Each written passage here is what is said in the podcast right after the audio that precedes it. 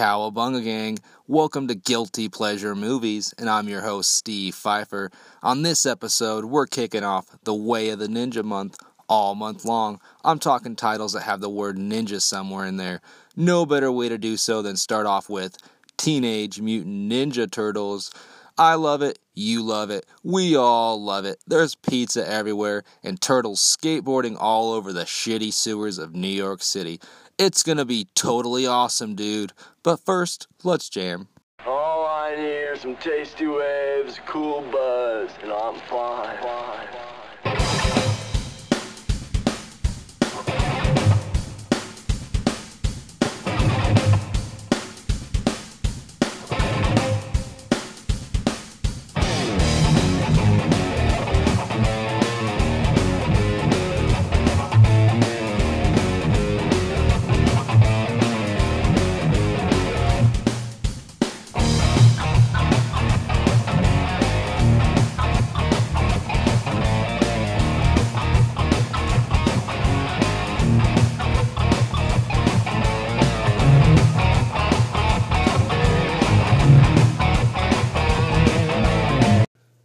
And we're rolling. We're talking Teenage Mutant Ninja Turtles, a 1990 classic, and it definitely reeks of this time frame. You know, this movie is based on the comics and eventually the animated series that premiered back in 87. And I love the cartoon. You know, you can see a lot of the fun and goofy elements from that cartoon brought to life on the big screen. You know, fun fact about the movie, you know, all the major studios passed on it, including Disney, you know, felt it was violent and just was going to be a big dud, you know, similar to the Masters of the Universe. But luckily, the house that Freddy built, New Line Cinema, stepped in, and this was still kind of before they were still a giant studio, and they knew they had something special here, and they definitely ran with it. And this film is directed by Steve Barron. You know, he started out as a director of music videos uh, for, you know, such hits like Toto's Africa. Yeah, that's a timeless classic that I love to cruise around to with the speakers about to explode. You know, he's done a shit ton of music videos, you know, for the most part with lots of alternative rock groups and some other rock stars like ZZ Top and Madonna. So lots of good shit in there, a lot of big hits even. But for Hollywood, he directed this, Coneheads, and the Pinocchio starring JTT and uh, some other mostly TV movie garbage after that, but he's got a couple of big hits under his belt. I don't want to say big hits, you know, this one by far, but Coneheads I love, of course. That's kind of a classic. And this movie does star Judith Hoag as April O'Neil. You know, apparently she was such a pain in the ass to work with on set that they didn't invite her back for the sequels. Uh, but she's known for other roles, such as Ar- her roles in Armageddon, um, you know, and also the mom in the Halloween Town movies. And the first one I liked as a kid, but I guess I was pretty easy to please. So, and also we get as Casey Jones, it's Elias Cotes, I believe. I might be mispronouncing that. I apologize, but anyways, he's missing in the second film. You know, which is definitely the biggest downfall that one. You know, among maybe a couple other things. But anyways, he does return for the third third Ninja Turtles film. And but he's also in Look Who's Talking, Shutter Island, and a whole bunch of other shit that I've either never heard of or seen. But he's in a couple other movies I do like. And the voices, you gotta know who's the voices of these turtles. And that's Kevin Clash, anyways, as Splinter. So he's the one in charge of all the turtles, you know, and he's the guy that did the voice and puppet work for Elmo. But for the turtles themselves, we get Corey Feldman as Donatello. He's the purple, purple Ninja Turtle. And we all love you know, the two Corys, and he's one half of that bunch, and RIP to the other Corey. But anyways, you know, this one, Corey Feldman, has, you know, some 80 fame, 80s fame under his belt. You know, titles such as The Lost Boys, License to Drive. Um, but he's had some other solid career uh, choices, you know, was him without the other Corey in there, what, you know, such as, you know, Stand By Me, um, some of the, like the Friday the 13th Part 4 he was in, and don't forget The Goonies. That is a treasure. And then we also get uh, Brian Tochi as Leonardo, the Blue Turtle. You know, he's famous for being in Revenge of the Nerds and one of the Police Academy sequels, but not really a whole lot I recognize after that. Um, Robbie Rist as Michelangelo. He actually did the voice in all three of those ones. I thought was pretty cool. And, you know, this guy is a voice acting legend. You know, he's done well over 100 credits. You know, no real famous characters that I could really find, but he's been in a lot of big shows. You know, he is Stuffy on Doc McStuffins. You know, for all the parents out there, the young ones. Um, and I'm, I'm kind of glad we're over with that phase and moving on to the Ninja Turtles. You know, for me and my kiddos. Um, but also, he is, you know, fun fact about him, he played little cousin Oliver on the Brady Bunch, and that's the blonde with the glasses that always hung out with, you know, Bobby. Yeah, so some crazy shit there. But then we got Josh Pais as Raphael, and he's the red Ninja Turtle. And he actually played inside the suit too, so he does the voice as well as the acting. And he's one, you know, so he's the only one of the four turtles that you know was voiced and acted by the same person. So he's kind of got that cool little extra tidbit for him going, extra little credit. And you know, I love him in the Law and Order SVU series that he's in. Um, that's a show you can't, you know, you just can't watch one or two episodes. You know, I think that's why USA does run about 12 hour marathon blocks at a time. They know you're going to sit and at least watch half of that and DVR the other half. But some fun cameos for the Ninja Turtles. Um, we do see, you know, all four uh, people that play inside the Ninja Turtle suits do some at some point appear throughout the film. Um, Josh Pais, you know, like I said, he's you know he's in that suit the whole time. He's doing the voice. But he has a cameo as well, so he just does all kinds of cool shit. He's all over the place, and he's the one big cameo because he makes the trailer. He's got a line where you know, what was that? You know, what the heck was that? You know, when you know the Ninja Turtle runs by, so he even makes the fucking trailer. He's an important part, I guess. But we also get any Ernie Reyes Jr. You know, from Ninja Turtles 2 as the fun-loving pizza boy Keno. You know, he is a stunt double in this one as Donatello, so I thought that was a pretty neat cameo. They just loved his work so much. He was a great martial artist. They said, we got to bring him back, made a special character to kind of replace the Casey Jones one. They knew they were missing something, so they just kind of whipped up some random character that had never been brought up in the Ninja Turtles timeline before, ever since. And so, and we also get Skeet Ulrich and Scott Wolf. They make brief appearances as members of the Foot Clan in the background. No lines, very hard to spot, but they're there. And the runtime of this film, 93 minutes, so right where you need to be.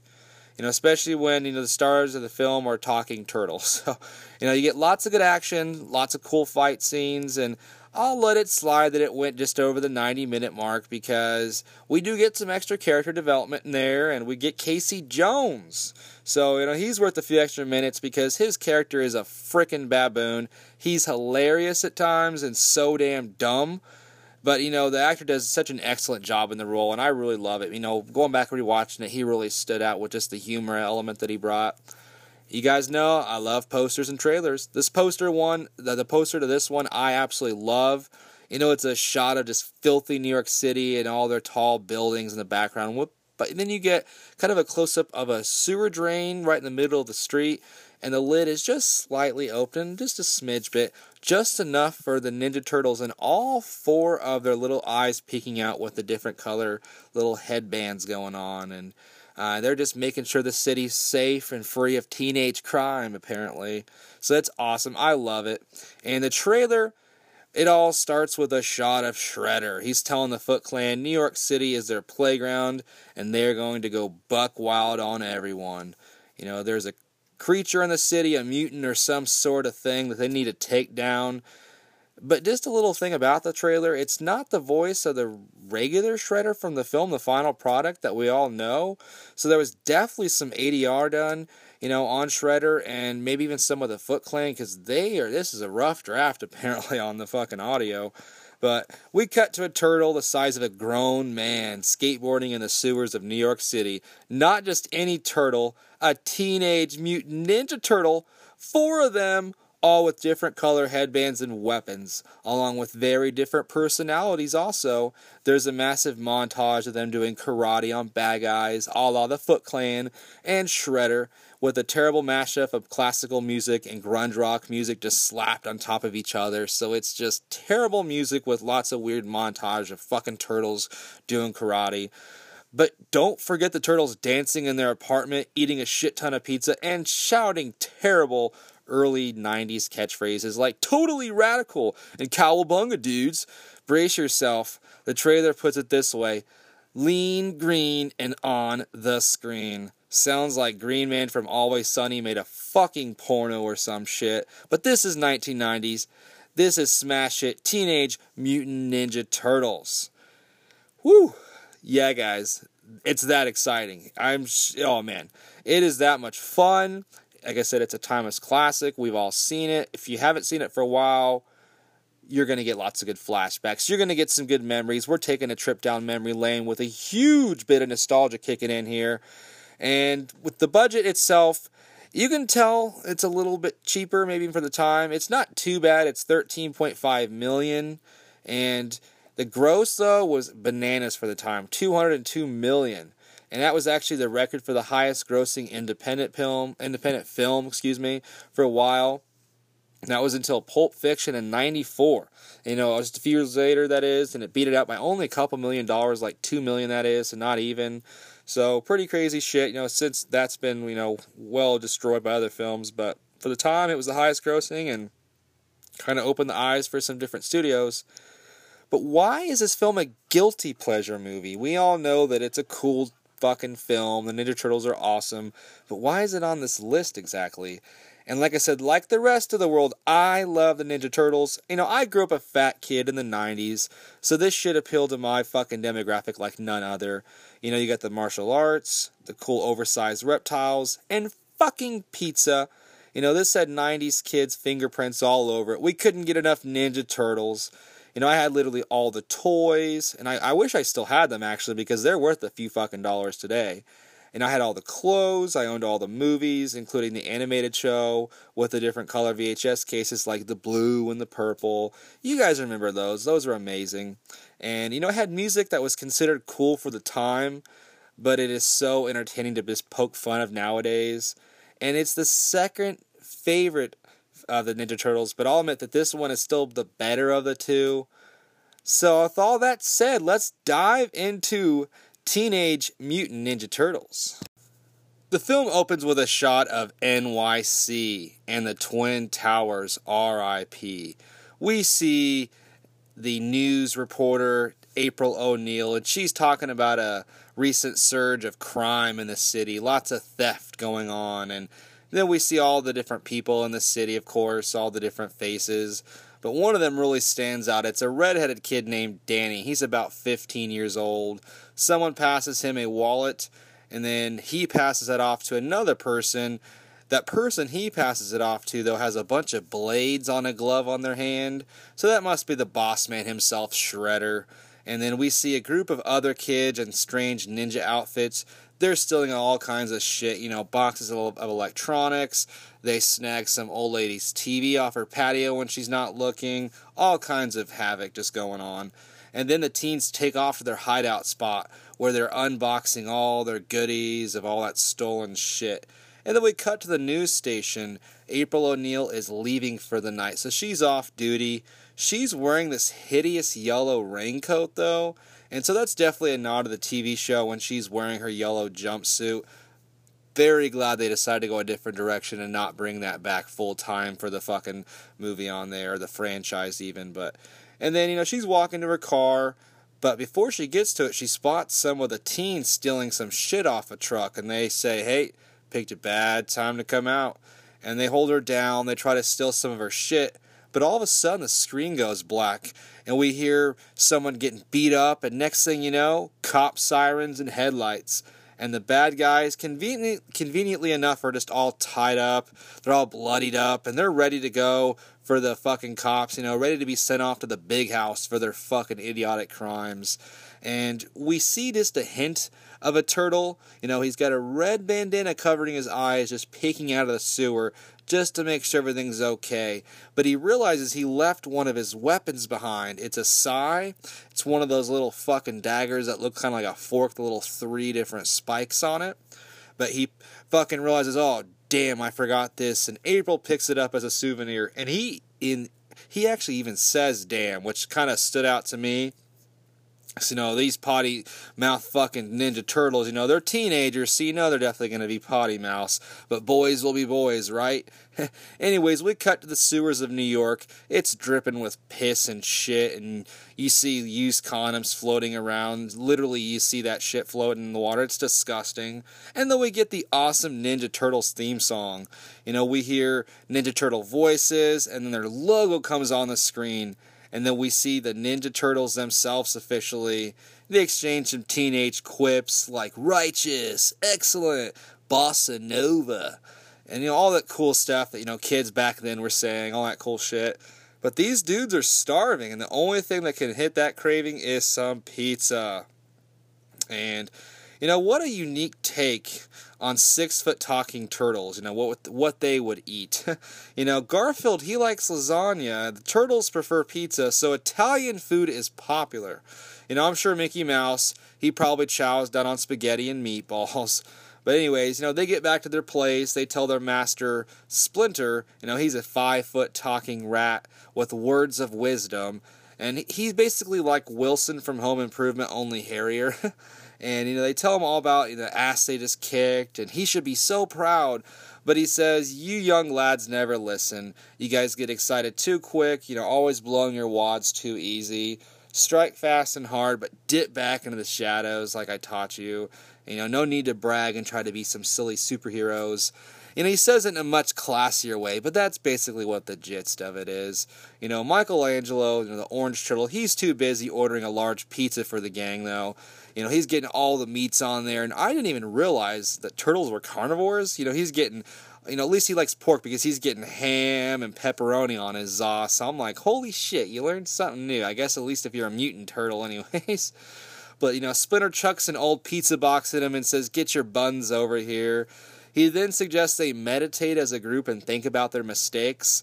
You know, but Donnie and Mikey, you know, they got other ideas of their own as they start jamming out to the, the good old tequila song. So, Raph, you know, he goes back to, or he goes on a little cruise, that is, you know, just to kind of, you know, clear his mind. So he grabs his skateboard, he's going through the fucking sewers. And the other guys, they decide, let's go wait for some pizza. And they go near where the fucking sewer gates are or whatever and you know, the pizza guy finally arrives, but he's confused as hell by the address. It's 122 and 1 8th Main Street or whatever. But what the fuck kind of prank is this, is all he's thinking. He looks pissed. But he hears a voice from the sewer drain that just startles the shit out of him and then you know the fucking hand slips him a 10 and says keep the change but you know there's not really any fucking tip there you know it's literally 10 bucks even so these fucking dudes are stingy ninjas and a little fun fact about the Pizza Man, you know, the actor, you know, who plays inside the Michelangelo suit is actually the same actor portraying the Pizza Man. It's not the voice, but it's the guy in the suit. It's not the guy that even does the fun stunts. It's just the guy that walks around in that hot ass suit, basically, that eats the slices of pizza, whatever the fuck, just chills out with Splinter and meditates. So he's that guy in the suit. Anyways, cut back to the Ninja Turtles. They're in their dining room, chilling at the table, and of course they have to slice up the pizza with a katana sword, and they're throwing their pizza in the air to slice it and dice it, and slices are fucking literally going all over. Most of them land right where they're supposed to on the plates, but one slice manages to fall on top of Splinter's head upside down. And so these dudes must have ordered like six times the cheese because this shit is literally like globbering all, off and just looks super disgusting. And Cut to Raphael in a trench coat and hat walking the streets of New York City. So he decided to go ahead and head out of the sewers and just go explore the fucking town. But he's got to have his nice little disguise on. His fucking creeper fucking you know exposer fucking an outfit that he wears. So you know he's leaving the local theater. He just went and watched critters as we see and he walks out calling the film garbage. And i somewhat agree. You know i'm much more of a gremlins guy. Critters wasn't bad. Got kind of silly but definitely more of a gremlins guy for sure. Anyways you know he spots some teens that steal a purse from an old lady and he trips them and recovers that purse you know, these guys, they take off after, you know, seeing that this fucking thing's some kind of a mutant ninja or fucking whatever it is. They're not sure.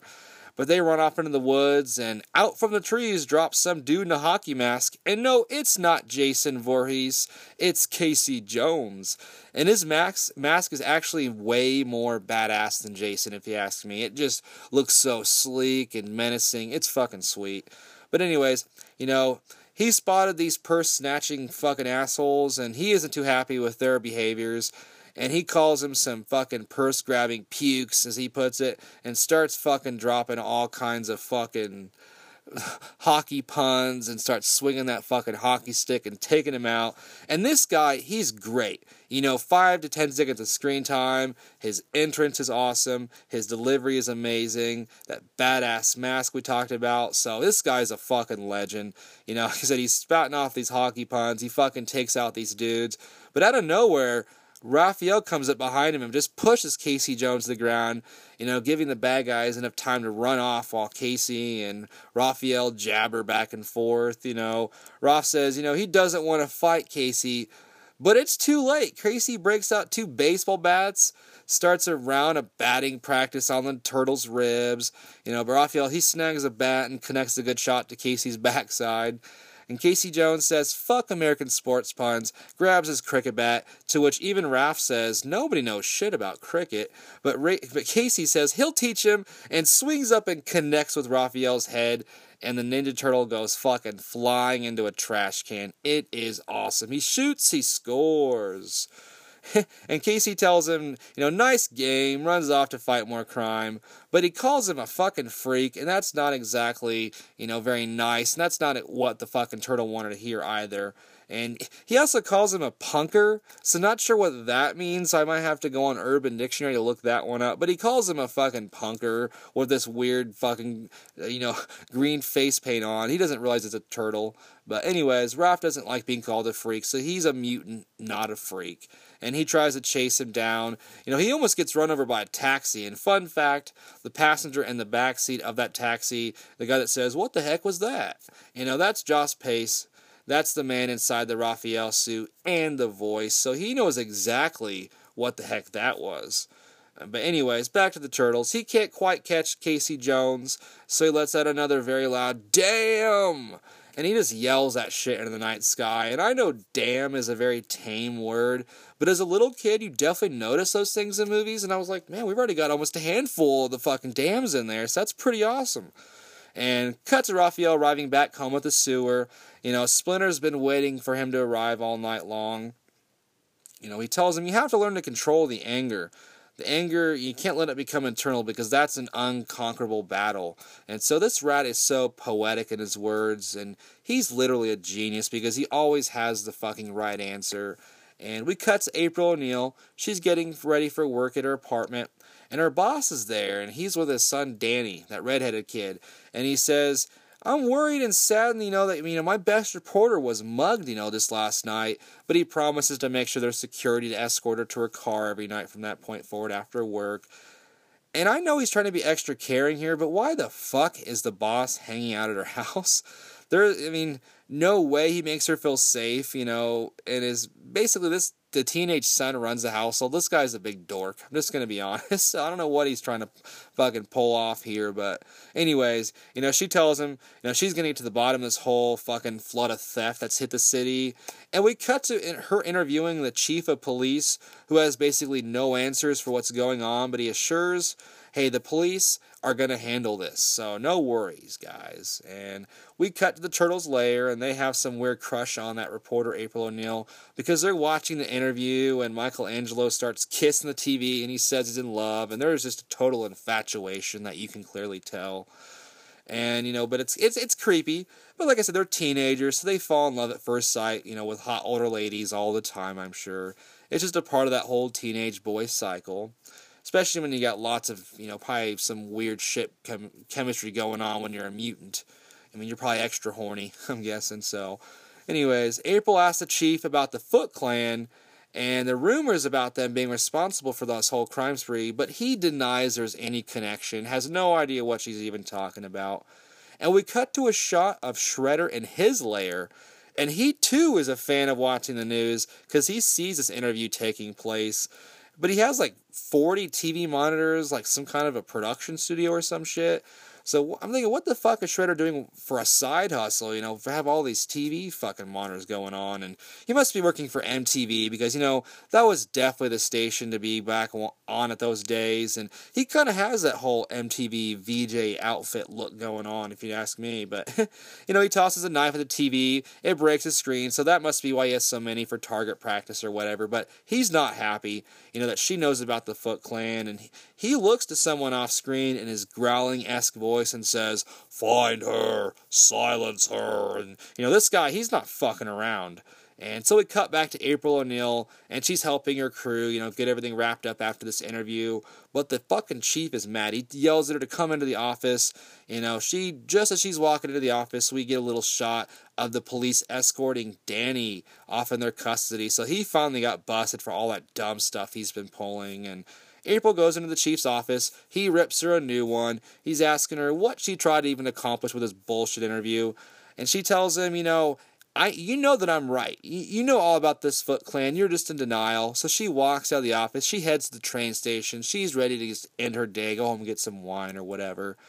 But she just misses her train, and somehow there's not a single other soul in this train station. I it's Hollywood magic when that kind of bullshit happens. But anyways, it's not. I guess it's there's more than just her because all of a sudden the Foot Clan shows up. You know, they sneak up on her they tell her they have a message for her, and the message is a slap in the face. It was awesome, you know, a nice LOL moment from me, just the way that he did the delivery in this whole shit. But, and I know it's wrong to laugh in this instance, you know, of a woman being hit, but the way that he did it was just very comical, and I had a nice little genuine chuckle. But anyway, she tries to whip out that sai she found the other night, you know, and she before she can even try to use this fucking thing, these dudes kick that shit away. So she tries to use her purse as a weapon. She's just swinging that thing around like a pro. She even connects a few times, but then one of the guys just punches her square in the face, and she drops like a sack of potatoes. But we see a turtle. You know, he, he his little hat, you know, he pops up or whatever on the trench coat, and he picks up his sai and he starts yelling and storms from around the corner and attacks these motherfuckers with some sweet karate moves. And then he picks up April, you know, tries to save her life, takes her into the train tunnel, down in the sewers, back to his place so he can make sure she's okay. Hey gang, real quick, want to give a big thank you to the creator of our opening and closing theme songs, musical genius Dan Pfeifer. If you enjoy those tracks, you can listen to them along with many more of his at the app Reverb Nation. Search his channel name, Dan Pfeifer. That's spelled P F E I F E R. Dan the man, thanks again. So he brings her down to the sewer. He starts telling the other turtles about what happened. She starts to wake up and just freaks the fuck out as soon as she spots him, and rightfully so. Splinter says, Hey, calm down. Let me tell you all about how we became these mutants. You know, explains the story of, you know, he, he was a baby rat in the New York City sewers. One day he spotted these four baby turtles near a broken canister, and it ended up being this green ooze. And the next day they all doubled in size, and Splinter became super intelligent. And of course, the turtles' first spoken words were pizza. And it's so adorable and fucking insanely goofy. But uh, Splinter, he decides to teach him about all these martial arts things that he learned from his master, and they continue to learn words and just keep on growing in size. And so he starts to tell her about who each one of them are, and he introduces them individually by name. And of course, the camera pans to each one of the turtles. But I noticed when he got to Raphael that the turtle was smoking some kind of a pipe and I definitely don't think that's tobacco in there because this looked like some kind of a homemade deal. It was like a 22 inch metal fucking pipe with a little net attached to the end, like a bowl. And so these turtles are major stoners. That explains the whole late night munchies they always have. But, anyways, you know, she actually realizes, hey, he's telling the truth. She agrees to have them take her back up to the city. And she says, you know, I, you guys can come up to my place if you want. All I really have to eat is a frozen pizza and they fucking practically run her over and break her door down to get to this goddamn pizza because it's like cracked to them and they're dope heads without money. That's what the scene reminded me of almost. Now, I mean, they just instantly start drooling at the thought of pizza. And so inside her apartment, you know, they're they're baking this shit and Michelangelo is the entertainer of the group. He's doing all kinds of terrible impersonations. He's doing Cagney and Stallone and all, the classics but he does it with this terrible surfer dude accent to it, so it's nowhere near. I mean, I'm not even going to attempt it because I'm bad at it, but just imagine the worst attempt. but, you know, Raphael, he even says, hey, these fucking impressions suck. He's making some little dirty remarks under his breath. And they, they have to head out, but agree to come back as long as April has some pizza the next time. So they have all this fun eating pizza, doing impressions, and they say, hey, pizza dealer, call us next time you re up. So, you know, they go back down to their little sewer home, their little shithole, and it's fucking trash. So, so someone definitely broke in and they notice Splinter's missing. And so Raphael just lets out this mean, nasty yell. He's super pissed. And they go back to April's house and they're just fucking crying. You know, their their rat or sensei slash daddy is gone. And so they're just gonna have to fucking be depressed for the night and think about what they need to do. So the next morning, April's boss shows up and knocks at the door, and the turtles they do a fantastic job of hiding, just like good ninjas would do. And so he tells her, hey, you know, lay off this whole Foot Clan story because, you know, you're getting overworked and exhausted. You know, someone else can take the case. But she fucking refuses. She's like, you know, I'm not going to fucking start this and quit. I'm finishing what I started. And her and his son Danny, the redheaded dude, is there, and you know he has to be kept on a short leash these days. You can tell because he's a little shit, and he's just snooping around the apartment and he sees a reflection of one of the turtles in a mirror. But of course, as soon as he turns around, the turtle's gone. So he does not. He's not sure if he's seeing shit or what's going on. And you know, these guys, those guys eventually leave. And you know, he tells her not to piss off any more cops, more than she's already done. And in the when they get inside the car, Danny's dad just starts ripping him a new one for being a little piece of shit teenager. And Danny's like, I fucking had enough of this shit, and just jumps out of this moving vehicle and starts running through this New York City like a madman. And we cut to the Foot Clan hangout spot where he goes. So, and it's got they're playing some awesome MC Hammer music first of all, and it's like twelve year old kids, you know, ranging from like you know twelve to sixteen tops. But, but there's this one kid in particular. He's smoking this fat ass cigar while playing pool you know, we got little 14 year old girls blowing big bubblegum bubbles and looks like they're ready to escort any willing young lad away to a night they won't soon forget. And we even have some gambling going on, you know, a little roulette wheel and just stacks and stacks of cash. It's fucking awesome. You know, I wish we had some places like this when I was fucking growing up. I mean, we had some little rec centers where you could shoot hoops and maybe fucking play some foosball, but nothing like this. And, you know, we meet the leader of the group and it's played by a very young Sam Rockwell, which is always fun. And his character name is actually Head Thug. So, so Head Thug is talking to a new member of the Foot Clan. You know, he wants to know if they got any cigarettes.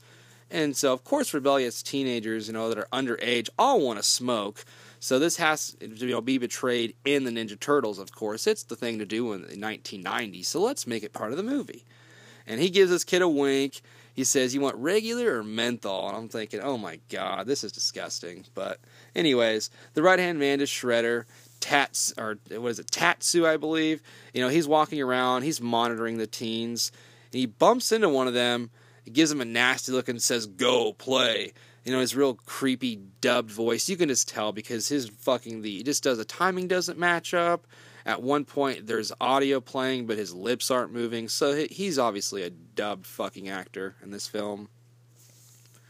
But, you know, there is uh, some not so terrible stuff these kids are also doing. I need to mention that. They are shooting hoops there. So there are some fucking b ball goals. They're doing skateboard tricks and just hanging out, sharing some laughs. And so this place was, you know, originally built to keep kids away from drugs which it has in a way, but it has got them all hooked on tobacco apparently. so we cut to the training area of the Foot Clan lair. And so there's some of the members are sparring, going at it. You know, got to keep in shape, of course. Got to stay ninja-ish. And so one guy, you know, he's taking a little rough on another dude, and he takes him down.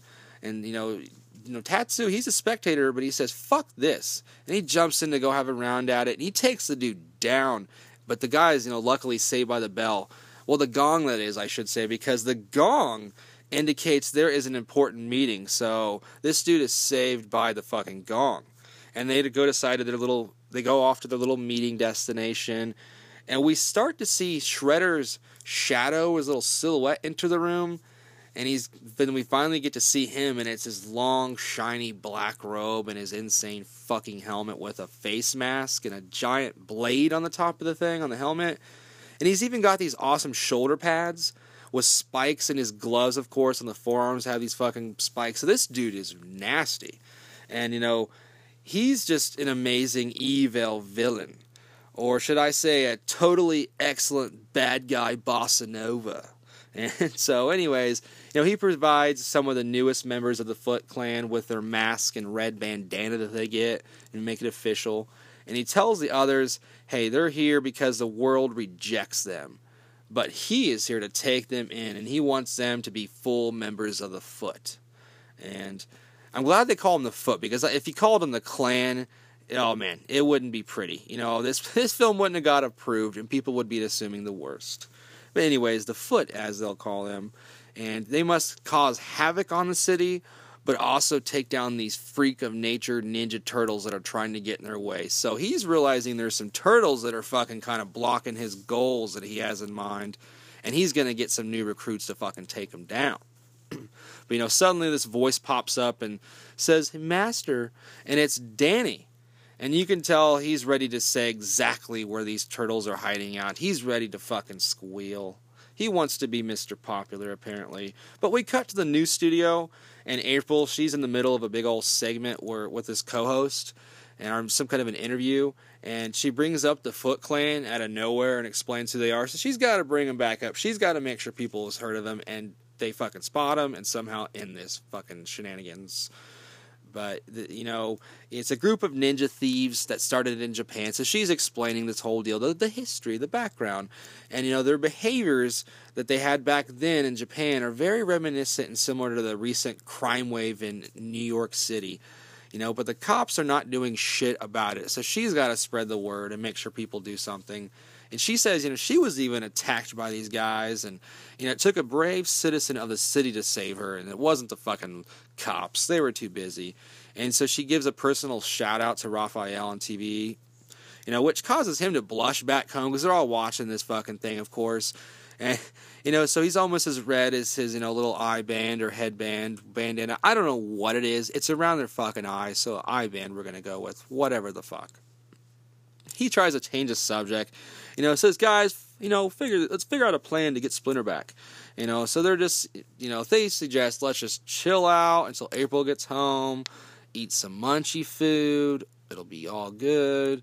But he's pissed. He said, you know, he just heads up to the roof. He's got to, you know, let off some steam, and he just lets out this another good loud damn to the heavens above. And so I'm thinking, man, this is a fucking raunchy film. And, and I don't think I caught a single damn anywhere in the second one. And there's that fun fact about the studios needing to tame down the violence due to complaints from parents and whoever. So the first one definitely has it feel like it really wasn't meant to be just for little tiny kids, but more so for teens. So it, and as an adult, you can appreciate that too if you were a fan growing up to kind of see just you know it's it's more it's a sophisticated type of you know superhero film if you want to call it that. I mean, for the time especially, I mean, you had lots of bullshit back then. I mean, there was that whole Captain America in 1990, and if you haven't seen that, I'm sure you can find at least a clip on YouTube. It is garbage, and I mean, like I said, studios were hesitant because of fucking films like Masters of the Universe, which you know had its own toy line, which did okay, but it didn't hit expectations. And so, you know, this film it, really stands out because you know it was successful, fucking in a massive way, but it was really kind of mature, and it was good. Just overall, I got to be honest now. Just we're only halfway through it, and I'm like, this is fucking awesome. You know, this it wasn't it wasn't it was goofy, but at the right times. But anyways, you know, and I had to double check anyways because it, it is rated PG so, you know, practically every kid of age saw us back then. And so I'm sure we were all saying damn and, you know, maybe stealing cigarettes and smoking and all that shit. But, you know, back, you know, back to the film, you know, on the rooftop, you know, Raph, you know, he's starting to do some cartwheels and karate kick moves. But from a distance, you know, we see another rooftop and it's Casey Jones just hanging out looking for crime. He's got his binoculars and he all of a sudden spots a Ninja Turtle on the rooftop. He's like, what the hell? And so suddenly we get a close up, a close up that is of Raphael looking over the city, and the foot is behind him, and there's at least a dozen of them, and they just start beating the shit out of him. And he, he starts to take them out, though. He kind of gets, you know, he starts to regroup and, you know, fucking rise up and takes them out in bunches. But then all of a sudden, of course, there's about 50 more dudes that just show up out of nowhere. We cut to inside the apartment. You know, April's getting home from work. She says, You know, where's the red Ninja Turtle? And so, just as they say, he'll be back any minute, cue the foot dropping him through their fucking sky roof. You know, the window just crashes in. He drops down hard to the floor. He barely survives this shit. He's banged up pretty good. So, you know, the foot, they break inside the apartment. That's their fucking grand entrance. And the turtles, they give a few ridiculous one liners. They start whipping out the nunchucks. They do a little battle. And then a massive fight ensues a big old fist fight. It is excellent. You know, even though this is considered the violent Ninja Turtles film, there's still some of that whole Looney Tunes sound effect and the whole silly I sh- Honey I Shrunk the Kid type music playing during this battle. So it's it's a it's it's it's no Van Damme fucking fight scene, but it's still pretty awesome. And they do make contact. There's legit kicks and punches to the face. It looks great. You know, it's mild, you know, for today's taste anyways, but it looks good, you know, for, you know, what you're getting. You know, turtles doing karate moves, a la the Ninja Turtles folks. So, you know, and eventually during this fight, there's just so many goddamn people in the apartment that it causes them to fucking crash from that second story down to the first floor through that ceiling. And everybody's all shook up, and Tatsu is fucking just waiting down there with more foot. And he tells them to attack, of course, and more fighting ensues. It's great. You know, they bang one of the turtles' heads on a piano and beat up another with some cymbals. So they're fucking turning these dudes into a fucking some kind of a fucking ridiculous band. But you know, eventually the party is interrupted by an uninvited guest, Mr. Casey Jones, hockey mask and all. And one of the turtles asks, "Who's that? Wayne Gretzky on steroids?" And great joke, you know, cracking me up, dudes. But like I said, the humor is very geared towards kids, so if I haven't stressed that part enough. but you know, it, it, was awesome for the time. Let's just keep thinking that it was awesome for the time because Gretzky Gretzky is a legend, and for the time he was the man. So, but the anyways, the fights are more for the older crowd, I suppose, and the dark elements of the Foot Clan, and all the humor is kind of for the kids. But I find myself chuckling here and there, and we'll get to some of those good highlights. But during the fight, a big old fire breaks out downstairs, and Casey holds off the foot as the turtles escape. You know, while he's fighting him off, they're fucking April gets a phone call, and of course she misses it, and the answer machine goes off, and so that's that's an obsolete object nowadays. But it's good to see one in film in Hollywood, and you know her boss leaves her a, a sweet message. You know, says sorry to do this, but you're fired. So eventually, Casey is going to have to deliver this fucking message because April is not around and she never gets to hear it for herself and so he has to be the one to do it while you know he sees the answering machine burn to ashes and casey he manages to escape out back. You know he hops in the turtles van and they all drive off to safety. And we cut to a shot a shredder. He's going to see splinter tied up in his lair so they do have this dude kidnapped. Rat napped whatever. And he punches him a few times. You know he demands to know where the fuck these turtles are. And oh, but Splinter is not speaking. He's fucking gonna hold his own. And you know, as Shredder's leaving, he stops, gives Tatsu, you know, his number two, a real dirty look, and just walks away. Tatsu doesn't like to disappoint his fucking master or his boss man, whatever. And he starts knocking over boxes. You know, he goes into the locker room. He takes his fucking anger out on some of the Foot Clan members. And this place has it all, folks. I gotta say it now because the locker room is equipped with showers and all kinds of fucking sweet shit. Big old your personal lockers. You know, you we'll even fucking put your name on the outside. And you know, you go, you guys, they're doing all kinds of ninja stuff all the time. So they're gonna work up a nice fucking sweat. They're gonna be stinking during training, so they gotta have a nice fucking place to shower. And I actually got a good laugh out of this scene because he does some WWF type of shit where he takes two guys and bangs their head together, but it looks so scripted, so it's just garbage. And he's throwing fucking weights all over the place, and one dude gets it real bad. A little IMDb trivia tidbit this scene was actually filmed uh, with the kid dying after he got fucking waylaid on, but they added in some breathing noises and some ADR of a kid saying he'll be all right, you know, in post production because the ratings board didn't like a kid dying on screen, so they had to fucking add it. In the comics, I think I've read that he fucking died, this little kid. So this fucking Tatsu's a badass motherfucker. And so we cut to Danny going to visit Splinter, who always, like I said, has words of wisdom to provide. And he tells him for a you know for a young guy you look pretty burdened you know eventually danny confesses i got daddy issues but splinter reassures him hey all dads love their sons no matter what and he's right you know i have a two year old son and there's nothing i mean nothing that could break that bond we have i love this little dude he's a mini me looks just like me so he's definitely a ladies man already so you know but cut back to the turtles you know, Casey and April, they're all driving to some farmhouse out in the middle of nowhere. And I'm from Kansas. By the way, I gotta I gotta be the first one to tell you guys that I'm a Midwest boy. Like I told you that in the first episode, the intro, the fucking GPM is alive intro. But this looks like some shit out of fucking Kansas. It really does. It's middle of nowhere, fucking wheat field kind of shit. But this is supposedly New York, so okay, I'm sure they they got it. But it's fucking it's kind of cool, I guess. But anyways, it's some house that April used to stay at, and a family member. It's a family member's or some shit. But it, the the weird thing is it's abandoned now, but it's still in living condition, so I don't know what the fuck had happened to it over the years. But anyways, I just love Hollywood magic. You know, no justification of anything. But, you know, anyways, Casey he's looking at their vans, Arthur van that is, and he mentions that the engine's fucked up big time. And April says, you know, we'll walk to a neighbor's house. I'll call for help, and I'll have to. I'll let my boss know what's going on. And cue the awkward moment of Casey breaking the bad news you know, says he tells her, "Hey, I I'll fix the van, but I'll save you that little round trip on you know walking because your boss called and he fired your ass." And she just is livid, you know. She calls him Mister Insensitive, and he defends himself by saying, "Hey, I'm just trying to help," and he calls her Broadzilla, and I thought that was awesome. Definitely the greatest name you can call a woman, and maybe not get slapped for it. So try it. Let me know what you think. Let me know, you know, tweet at me how it goes.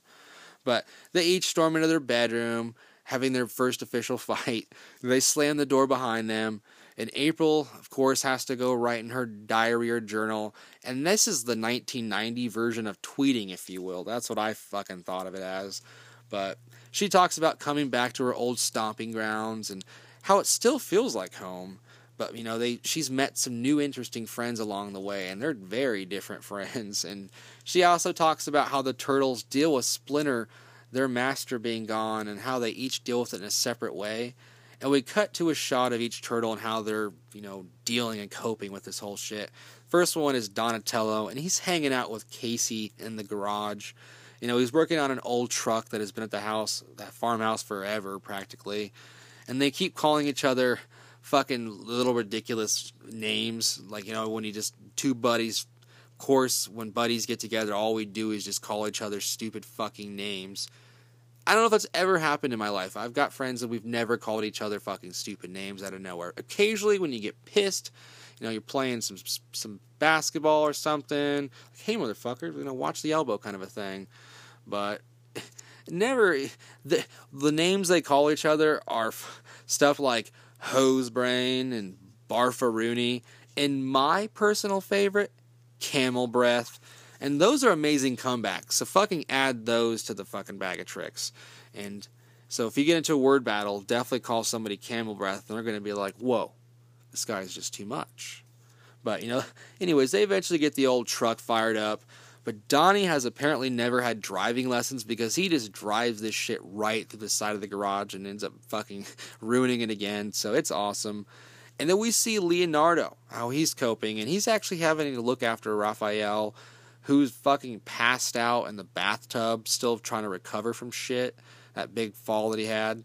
And but what it reminded me of is how Raphael is clearly the alcoholic Ninja Turtle, and the rest probably just smoke weed, you know, maybe eat some shrooms.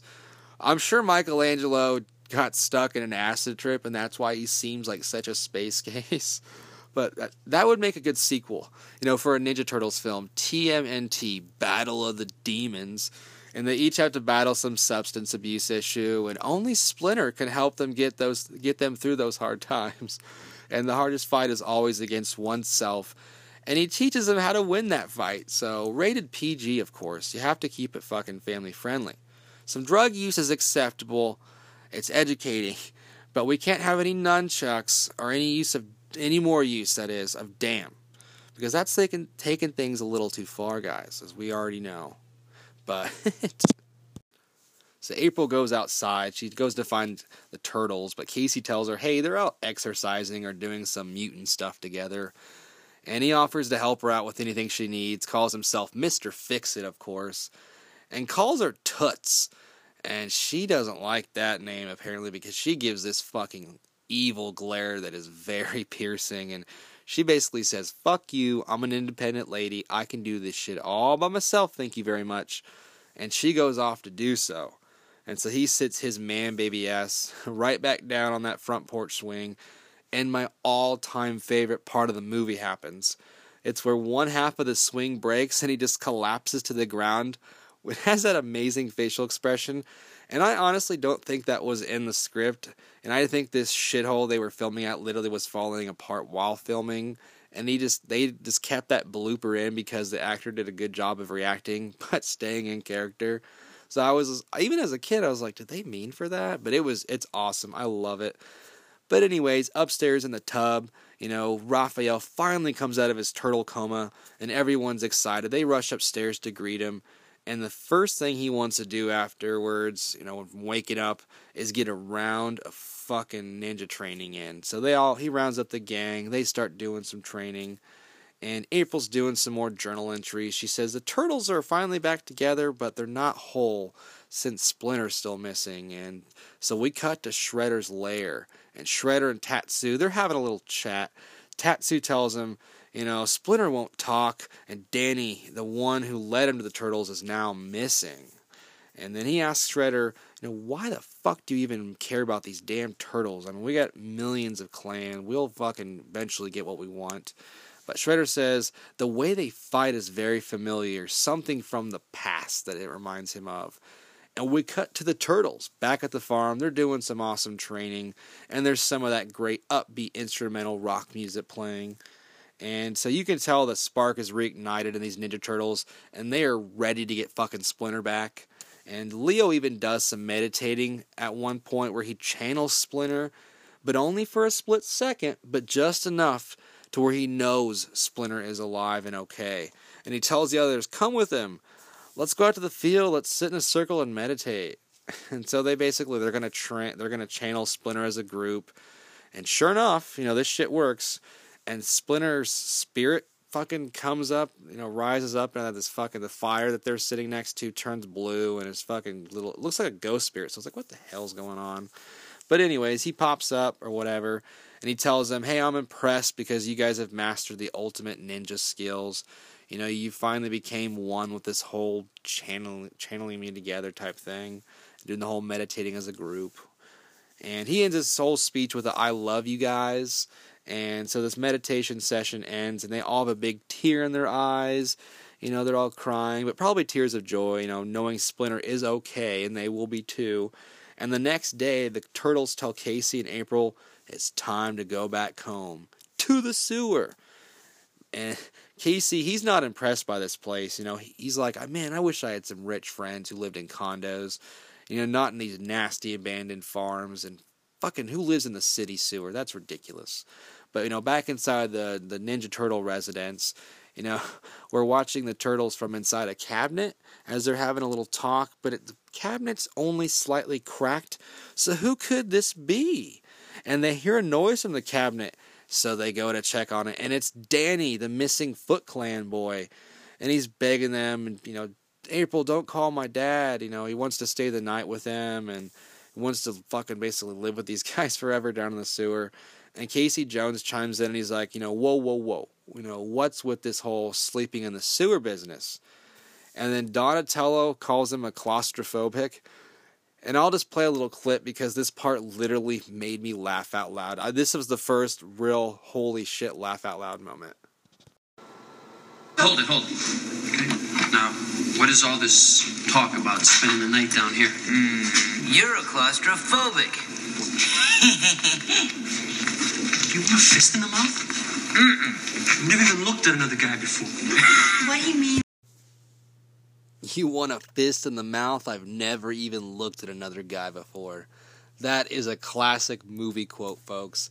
And this is a type of humor the type of humor that is that we lose in the beloved second one, and just shit got too watered down in the sequels. But you know, seriously, Casey is by far my favorite character in this film. He's the best one. You know, he makes me want to go back and revisit the third film just to see him come back to the franchise. But of course, April in this one in this film has to explain to him what claustrophobic means, and he says, "Fuck you guys! I'm not afraid of anything. I'm Mr. New York tough guy." And he says, "I'll go sleep in the fucking truck, you know where the tough guys sleep." And so, anyways, we the turtles they got the munchies. They find this leftover pizza, but it's from a few days ago, so it's growing mold. And they decide, hey, we can't eat this. That's a little nasty. So they give it a fucking proper burial, like any person would do, right? When you have to throw away a pizza, you gotta fucking give it a proper burial. They start humming the tap song for the pizza funeral, and they even hold the box, just like Pizza Bear should. so a nice little fucking chuckle. But that night, you know, when everyone is sleeping, Danny can't sleep. He's wrestling with his thoughts on what Shredder and Splinter have each taught him, and he decides to get up, you know, wants to sneak out when no one's awake. But he forgot about Casey Jones in the truck, who is not asleep yet. And so Casey follows Danny, who goes off to the Foot Clan hideout, and Danny goes inside and right away goes to see Splinter.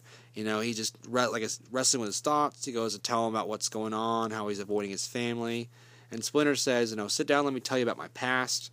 You know, I had this master who was a ninjutsu master, and I would watch and study every move, and I'd eventually master them. And he says his master had a nemesis, and they competed constantly, you know, over shit like martial arts and women, all the normal stuff. But one night, the nemesis got so pissed and outraged about losing out on this one particular lady that he killed her and attacked Splinter's master, you know, eventually killing him as well. But Splinter got so fucking mad as well that he escaped from his rat cage, shredded this dude's lower face to pieces, and this motherfucker slices the rat's ear in half, though, with the katana sword. And I had to pause the movie at this point because I was like, holy shit, this is ridiculous. You got Splinter in his fucking little voice and using this piss poor old 70s type footage, telling this nonsense. It is ridiculous, but I love it in every way. Anyways, Danny asks, you know, whatever happened to the Nemesis guy, whose name is Saki, by the way? Great bad guy name. And Splinter says, I don't know, but you wear his symbol on that stupid bandana you have on. And so he drops the bandana to the ground just as Shredder walks in. And Shredder says, What are you doing, boy? And he snags a picture from Danny's back pocket, and it's a drawing of Leonardo. It's something that April I did earlier in the film. And so Shredder is now just livid. You know, he tells Tatsu, kill the rat, I'll deal with the fucking turtles. And Casey, who happened to also sneak in, Benches waits for these bad guys to go off, and he says, Danny, let's get the fuck out of here. But Danny says, not until we get Splinter. They're going to kill him. And they manage to free Splinter. But before they can escape, they have to take on Tatsu and a whole bunch of fucking 15 year old cigarette smoking assholes. And Tatsu does not play around, guys. You know, he doesn't take no shit. He punches this wisecracking Casey Jones square in the fucking jaw. I got a sincere LOL moment because Casey called him Tinkerbell and they just got laid out. And so I was laughing from this. And he's beating the shit out of Casey, knocks him down to the ground. But Casey luckily spots a golf club just laying there among all this other garbage on the floor he gets a big old grin and grabs this driver or nine iron, nine iron or whatever the fuck it is. I don't even know. But he basically hole in ones this motherfucker by just swinging and nailing him in the face, and Tatsu goes flying across the room. It's an amazing way to take out a bad guy's right hand man, that's for sure. And then Sam Rockwell chimes in, you know, aka Head Thug, and he says, Hey, what are we waiting for? Let's take this golfing asshole out. But Splinter intervenes and explains Shredder is bad news. He's using you guys, he's brainwashing you. And they realize, hey, maybe he's right. You know, let's let him walk, let's let him go. And then we cut to the bad guy half of the Foot Gang, you know, the, the Foot Clan gang that in their ninja gear, and they're going to raid the New York City sewer system. And they're going to try to find the Ninja Turtles. So they go to their residence, only to find it vacant and the Turtles, but they manage to pop out of nowhere, and the rematch is on. And even April's there helping out. You know, she's fighting some bad guy. She knocks him with a fucking broomstick, takes his ass out. And the Turtles decide, hey, let's do what we do third best, which is, you know, only behind eating pizza and smoking weed. Let's skateboard and do some fucking fucking ninja stuff. And they take these dudes out. Know, they turn the sewer system into a half pipe and start doing all kinds of crazy ninja skateboard tricks. It's awesome. And they eventually make it up to the streets of New York to keep, you know, the whole fight going. And I need to add, they picked an awfully quiet part of town to live in because there is not a single other soul to be found. So good sewer to pick. And you know, there's one part where two of the turtles grab each other's other each other's ankles and start doing this barrel roll thing together, and it's basically just a roll over bad guys. but we keep seeing shots of turtle butt crack and what looks like a fucking vagina. And I was like, is that a slit in the front? I had to pause it. I was like, I'm, this is a little bit weird, but I, what the hell is that on their Ninja Turtle suits? So, anyways, but the position they're in is also extremely disgusting, no doubt. You know, oh my god. But they end up taking out all the Foot Clan. But in drops Shredder from the heavens or some shit because he literally just falls from the sky in slow motion from off screen. So I don't know if he's just jumping off from some building like Spider Man or what the hell. But, anyways, he says, You guys are well trained, but you will die for all the headaches you've caused me. And each turtle takes a shot at him. You know, they're real cocky at first, but, you know, eventually he starts taking them out one by one, and the paranoia starts to creep in on the turtles and he you know he takes them down a couple of times even and he tells them hey i killed your big fat rat friend guys and he makes them throw away their weapons and suddenly splinter shows up to save the day so he's not dead. And he tells shredder he knows he's really Saki. i know you killed my master. So he is the nemesis after all.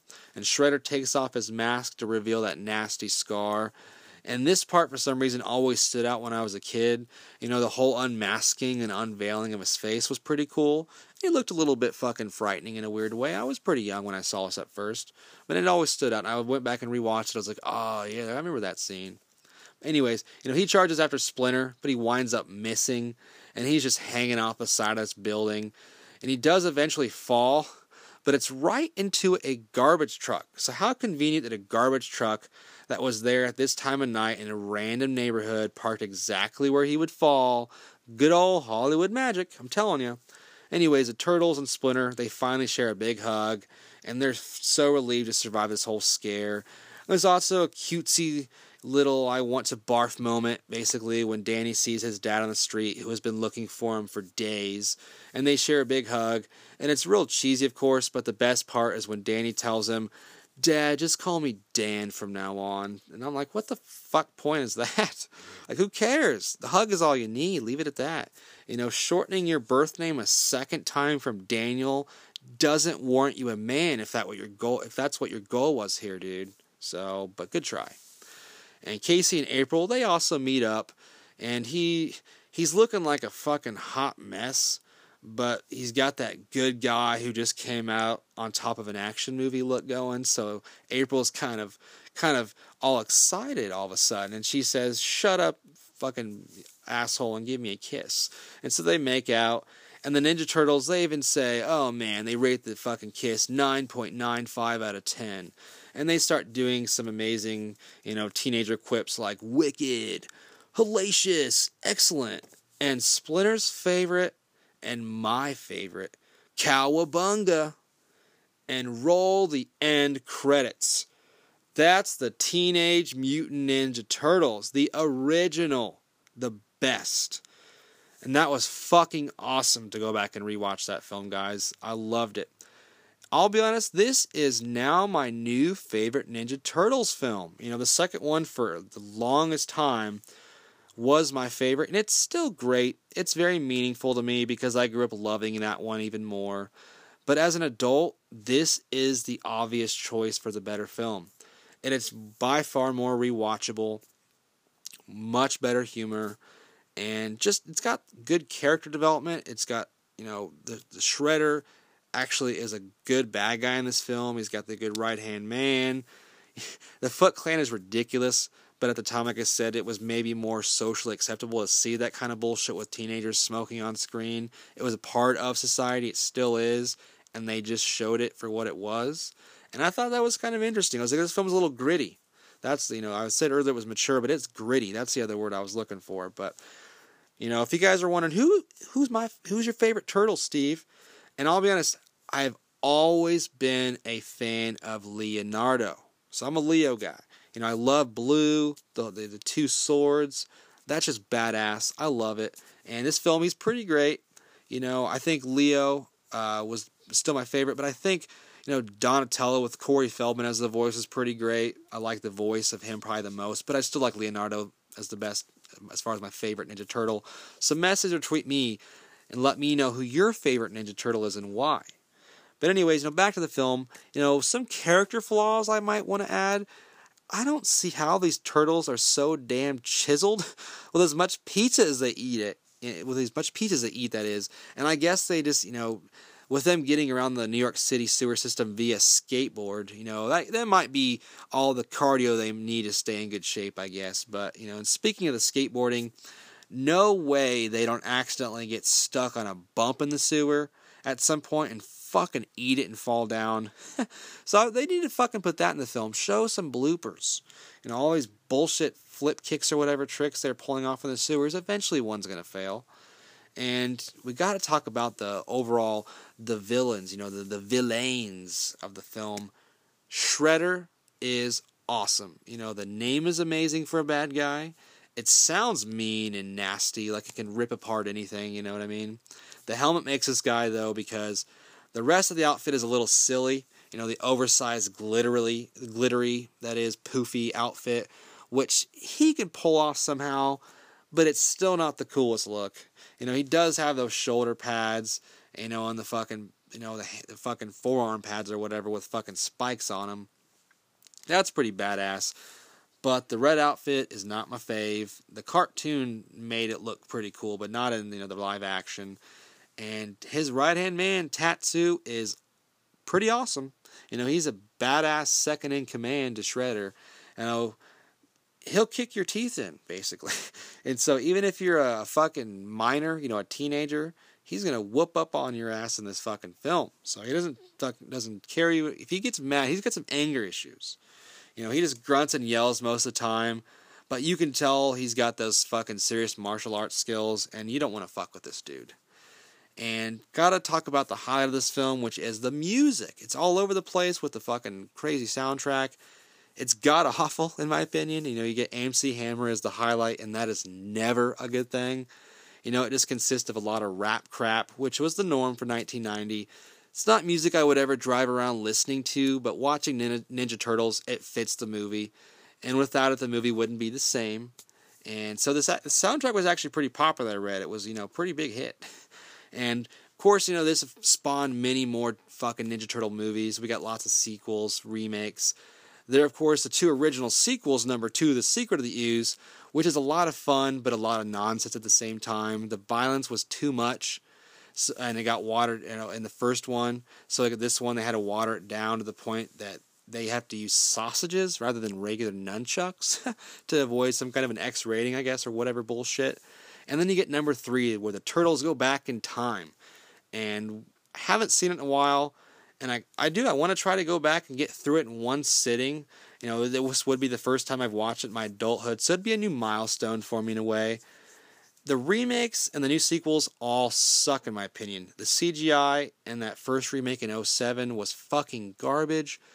It looked like a really weird cartoon mixed in with the real world, but it's no Roger Rabbit, folks. It is some bullshit reboot, so. And the newer remakes look better but the turtles look too different, and I don't like it. And once again, the CGI causes it to lose some of that charm. You know, they did go all, you know, they went over the top basically with the effects, but it just becomes so outlandish at times that it just, eh, it doesn't feel like a good Ninja Turtles film to me. And I haven't seen them all, but I guess being a Ninja Turtles fan, I should probably check out some of the some of the later sequels. I've only seen like one or two of the fucking newer ones, but you know, and maybe that'll change my mind overall about the fucking uh, the the fucking the franchise being rebooted. You know, but growing up with the originals, those can never be topped. And as far as a one to five star recommend, this film holds up. I'm surprised it didn't win a fucking Oscar for the amazing makeup and effects with those puppets. And but seriously, it looked really good back then and barely any blemishes all these years later. So I have to give it 5 stars. And as much as I love the second, the first one is a classic and it really wasn't groundbreaking necessarily, but it kind of was in that it made a good comic book come to life on the big screen or made a good comic book come to life in a good way on the big screen that is. So they did a great job with that. And of course, Toy Line was a major success. And the effects in the film, they may look a little silly at times, but I still prefer, you know, the bodysuits over the CGI. It looks still more natural and organic or whatever, and the characters seem realer that way to me. They really come to life when they're, you know, just in the suits. I love it. And they did a great job and with as much work as they put in the first one and the advancements in the second one. And this movie was a big deal in my childhood and meant a lot to me. I still love it today. I can't recommend it enough. If you have kids, watch it with them. If you're a big kid like me, check it out again because it is a lot of fun. You know, if you don't own it, dive into the $5 bin because it is definitely there somewhere. It's definitely not a, an expensive fucking title. But, you know, it's not on Netflix or Hulu, sadly, so you got to dive into that. Or if you want to stream it for a few bucks, definitely check out Vudu. But it, you might as well just pay five bucks and own this shit. It's a classic. You know, I owned the first two and was incredibly excited to watch them back to back. You know, the only way that they should be viewed ever is back to back. And I do not own the third, and honestly haven't attempted to rewatch it for, like I said, for a long time. But I may have to go back and see how it holds up. Definitely see how Casey Jones is doing. Check out that humor he brings. But we're talking next episode and it's the ninjas playing Sega Game Gear. We get a bad guy, Leslie Nielsen. We're going surfing. It's Surf Ninjas. It's another early 90s favorite of mine as the way of the ninja month keeps on kicking, guys. You know, I'm excited this month gives me a little bit more variety with different stars of the cast, different kids of humor, you know, titles that are classics or forgotten treasures. So definitely look forward to that. You know, make sure to check out any previous episodes in the meantime, or if you can't get enough of the show, please make sure to check out the Facebook page. Just search Guilty Pleasure Movies. You can also tweet at me. It's GPM underscore podcast. Make sure to leave a review when you listen, please, and thank you. And as always, guys, thanks again for tuning in. Cowabunga, guys, and to be continued.